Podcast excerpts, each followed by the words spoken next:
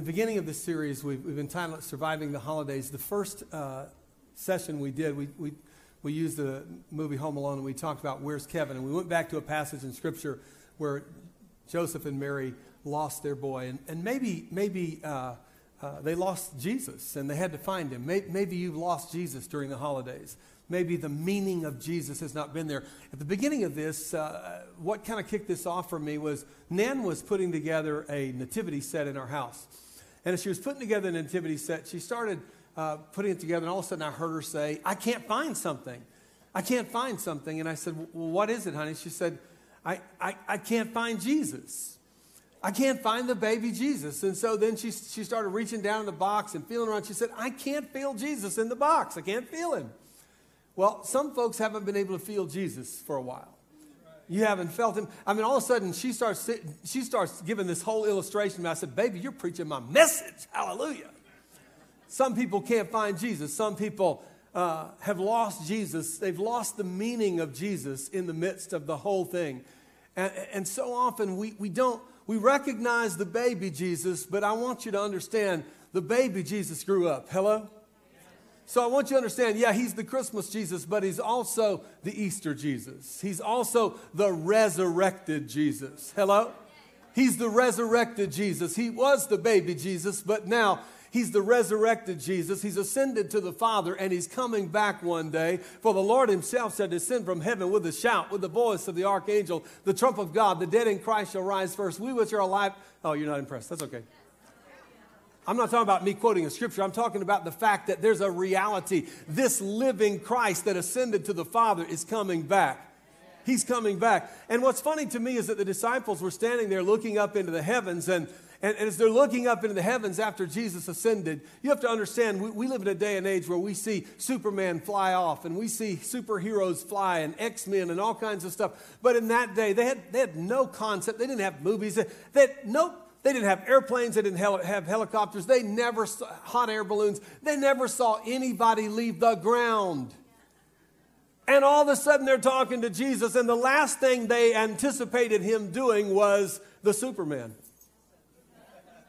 And you know, most of the time we see these uh, pictures of Jesus ascending, it's like this. I don't think he did that. Jesus was too much of a man's man. I think he did the original Superman. He went, boom, see you guys. You know, uh, my point is this they saw Jesus ascend, and the angels came and they said, same angels that came and said to, to the, to the uh, shepherds, Behold, I bring you good tidings of great joy. They show up and they say, Look, why stand you here looking up into the heavens? I don't think they said it like that. They said, What y'all doing, boys? Why are you looking up there? He's coming back in the same way. I got news for you this morning. He's the Christmas Jesus, but he's also the resurrected Jesus. Amen? He's the resurrected Jesus. So, we talked about the fact that during the holidays, sometimes you can't find Jesus. Sometimes you've been through some losses. Maybe it isn't Jesus that you've lost. Maybe you've lost a loved one. Maybe you've lost some things in your household. Maybe you lost a job. I don't know what it is you've lost, but during this holiday, I want you to understand that Jesus is the reason for the season. No matter what you've lost, He is the one who is able to make up for every loss this morning. And then last week, we talked about the enemy, we talked about the throne of lies. And, and we picked up uh, just a, a phrase from uh, the movie Elf, where he talks about the throne of lies. And, and, and the reality is, the enemy, we gave you seven different lies the enemy tries to, to uh, put in your life during this time of year and, and, lies that he tries to pull you down with. But this morning, I want to give you some truths. And, and in order to do that, I described the enemy to you last week, but it's not enough to describe the enemy. Most people think that the Revelation, the book of Revelation, is about the Antichrist. It's not, it's about the Christ talks a little bit about the Antichrist, but it mostly talks about the Christ. I want you to get your eyes off of the Antichrist and get your eyes on the Christ. Come on now, we're not looking at 666, we're looking for 777. He's showing up this morning. We got the 411 on the 777 this morning. Come on. Hallelujah. Dial 911 to heaven and get the 777. Here we go. All right, I want to I want to describe Jesus to you. Just if, you, if you'll stay with me for just a few moments. Revelation 22, 1 through 5. Let's look at it on the screen here. And he showed me a pure river of water and of life, clear, clear as crystal, proceeding from the throne of God and of the Lamb. We're talking about Jesus, verse 2. And in the middle of its street, and on, the, on either side of the river, was a tree of life, which bore 12 fruit, each tree yielding its fruit every month. Man, that's what I'm talking about right there. That's what I'm talking about. The leaves of the trees were for the healing of the nations. And there shall no more, and there shall be no more curse, but the throne of God and the Lamb shall be in it, and his servants shall serve him. Now, this morning, as I'm reading this to you and as I'm reading to you about Jesus, I don't want you to listen to it like, yeah, I've heard that verse before. I want you to put yourself in the heaven of the heavens.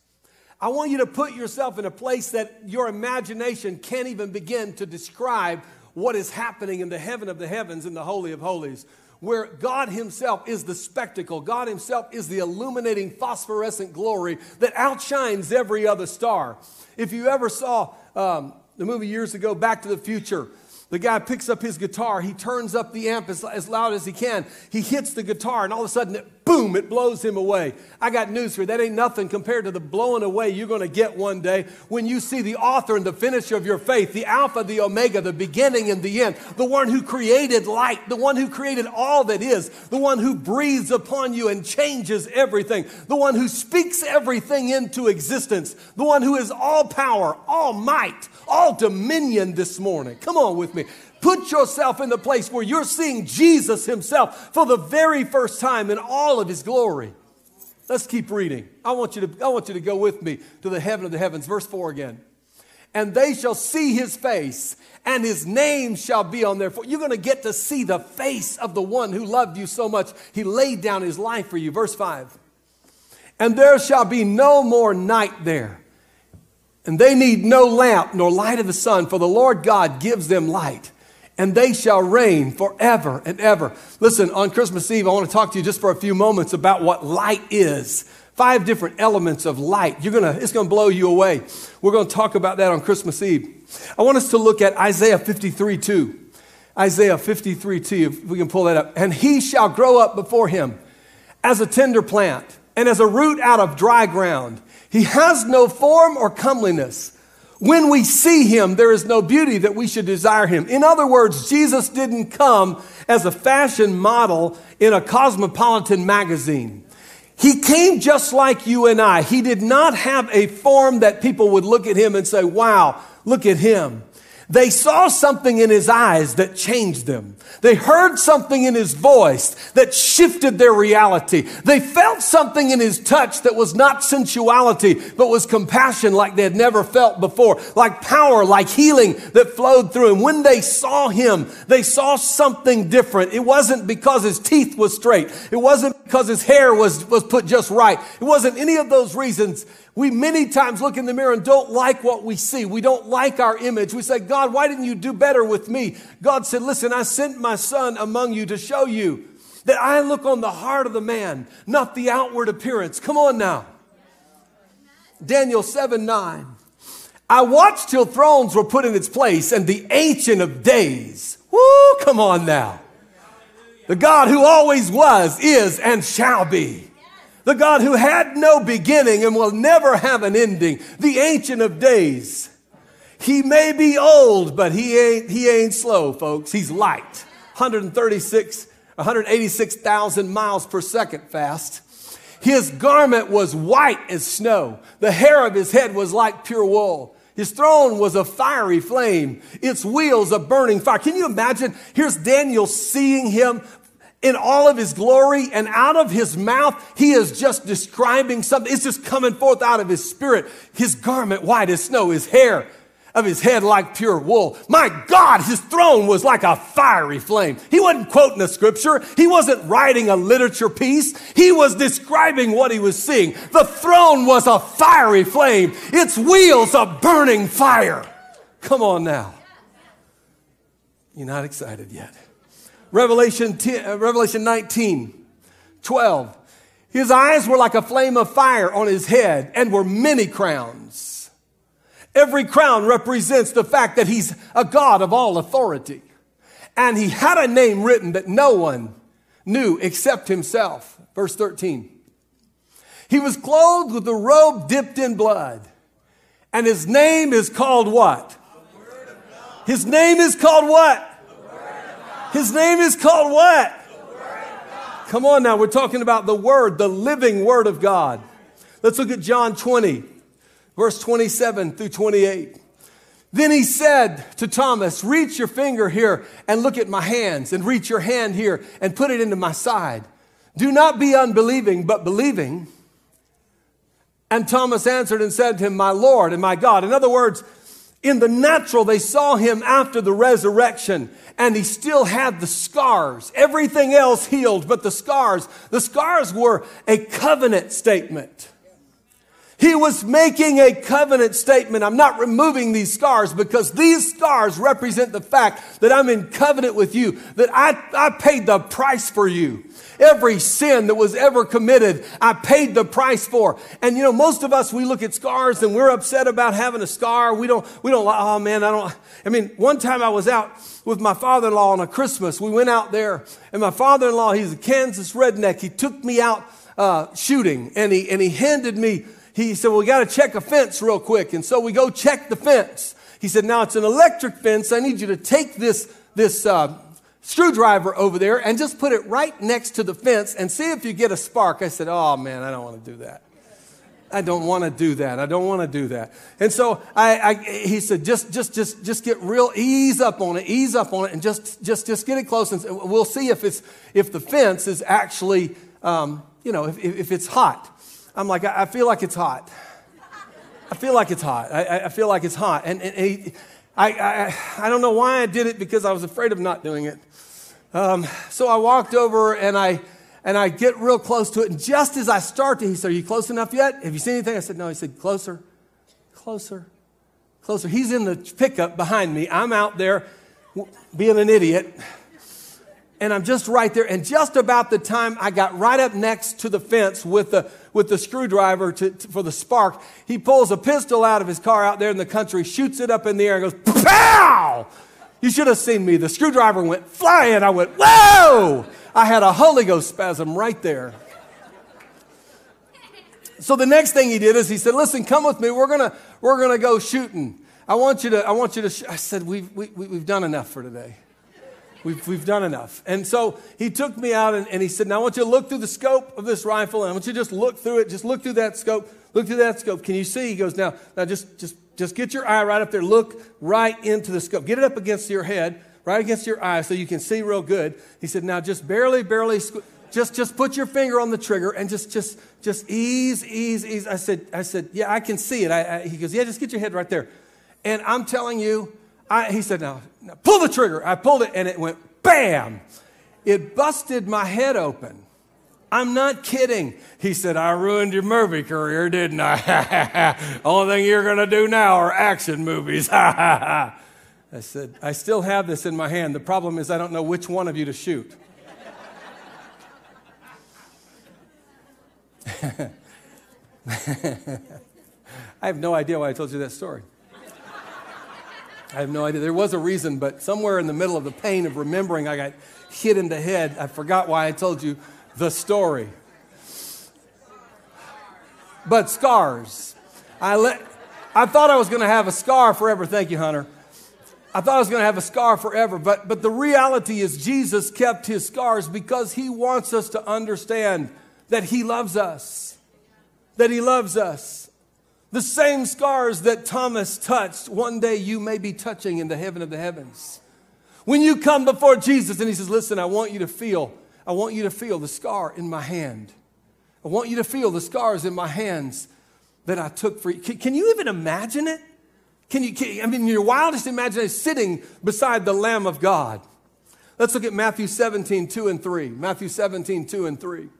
And he was transfigured before them. His face shone like the sun, and his clothes became white as the light. And behold, Moses and Elijah appeared to them talking with him. I mean, Jesus shows up on the Mount of Transfiguration, illuminated. I mean, this is a guy they've been walking around with, but now all of a sudden they start to see him in all of his glory. Let's look at Revelation 1 14 and 15.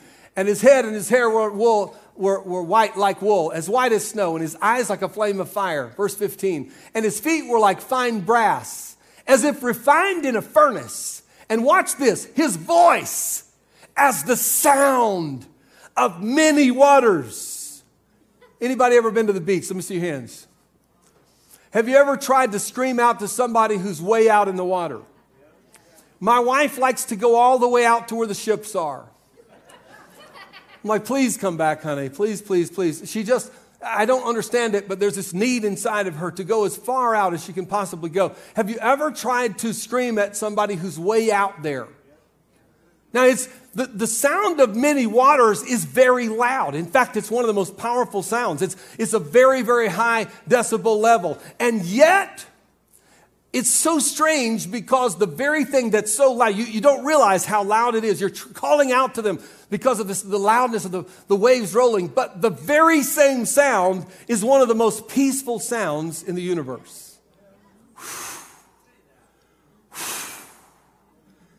He said his voice was like the sound of many waters. It was powerful.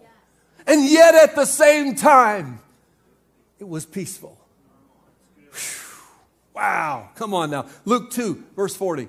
And the child grew and became strong in spirit, filled with what? With what?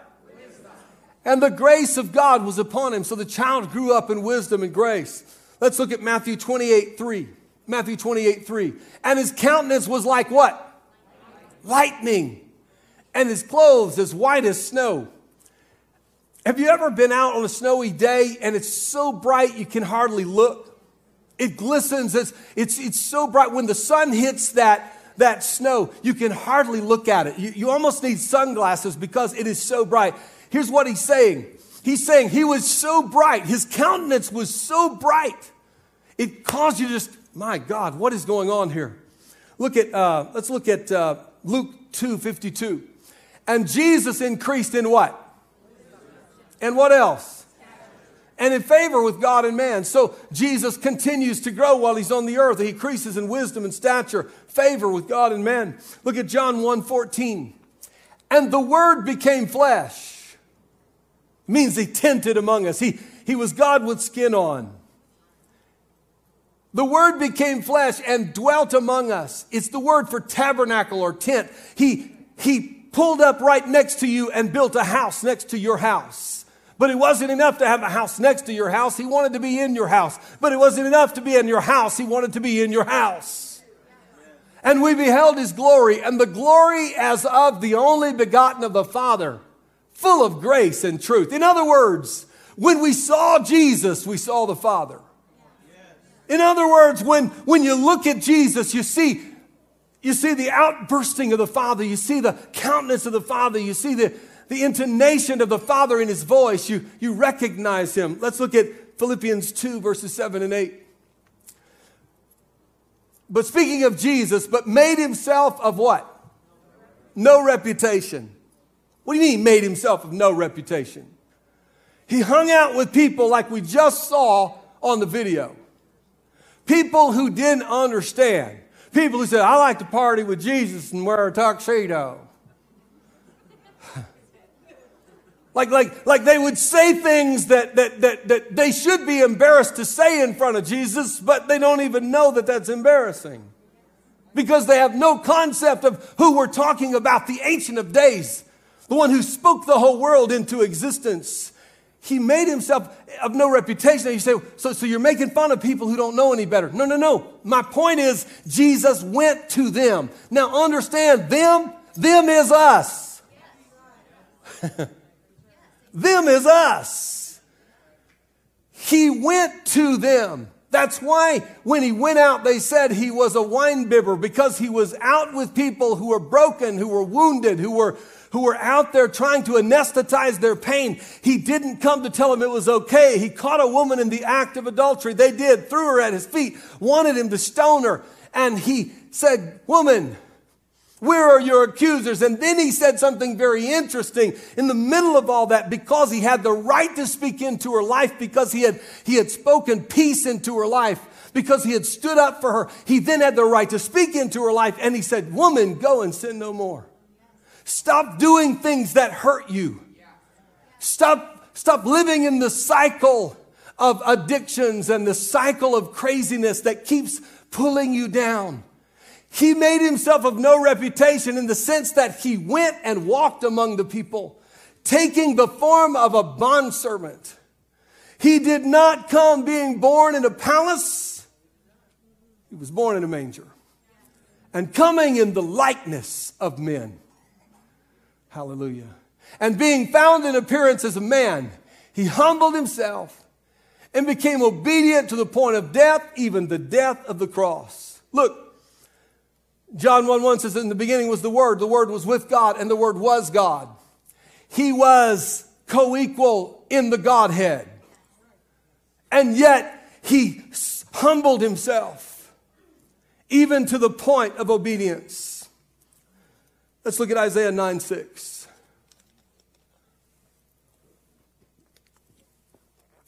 For unto us a child is born. Who? Who's he born to? For? For unto us a child is born, unto us a son is given. Now, this line right here gives me hope for the craziness that we have in our world right now today.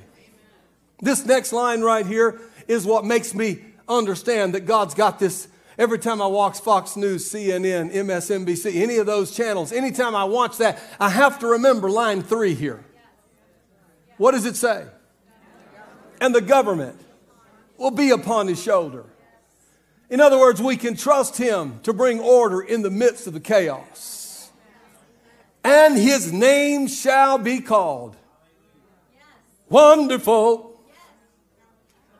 Counselor, Mighty God, Everlasting Father, Prince of Peace. Let's look at Hebrews chapter 4, verse 15. And we'll go back to Isaiah 9 in just a second. For we do not have a high priest who cannot sympathize with our weaknesses. Thank you, Jesus. Whew. Now I could just run all over the stage. Now I could just jump up and down. We don't have a God that's distant. I've been to India where they told me that you have to ring a bell and clap your hands to get their God to wake up. I'm not making fun of them. I'm just saying that's what they say they have to do to get their God to, to wake up. They ring a bell, they clap their hands. See, worship is something very different for us. Praise, praise is when we talk about what he does. We've been talking about a lot about what he can do. Wonderful counselor, mighty God, everlasting father. But now we're going to talk about who he is because when you worship, you begin to worship him for who he is. But was in all points tempted as we are, yet without sin. Look, he, he was tempted just like you and I. I know you're tempted during this time. You're tempted to be sad. You're tempted to be, to be frustrated. Shake it off, baby. You're tempted to say, nobody cares about me right now. Nobody's inviting me. Nobody cares about where I'm at. I don't, I don't get a lot of phone calls. I didn't get a lot of cards this year. Baby, the best card you ever got was a love letter from heaven that said, God sent down his son for, behold, I bring you good tidings of great joy, which shall be to, to all people. How many know that's everybody that was alive then and everybody that's alive today? This shall be to all people. Thank you, Jesus. So, what am I saying this morning? Where am I going with this? Well, Isaiah, go back to Isaiah 9 for a second. And his name shall be called what? Wonderful, Counselor, Mighty God, Everlasting Father, Prince of Peace. What does it mean? The first truth I want to give you about him this morning as we begin to close, guys, would you come to come up to the stage? The first truth is that there is wonder in his name. Say wonder. wonder. There's wonder in his name. His name is wonderful. Three parts of that miracle, signs, wonders. Miracles, signs, wonders. He's the God who can do miracle signs, wonders. Would you begin to worship Him for the fact that He is the God who can do miracle signs and wonders? Father, I thank you that you're a God who still can do miracle signs and wonders. But the greatest is that you are the miracle, the sign, and the wonder. Hallelujah. Glory to God.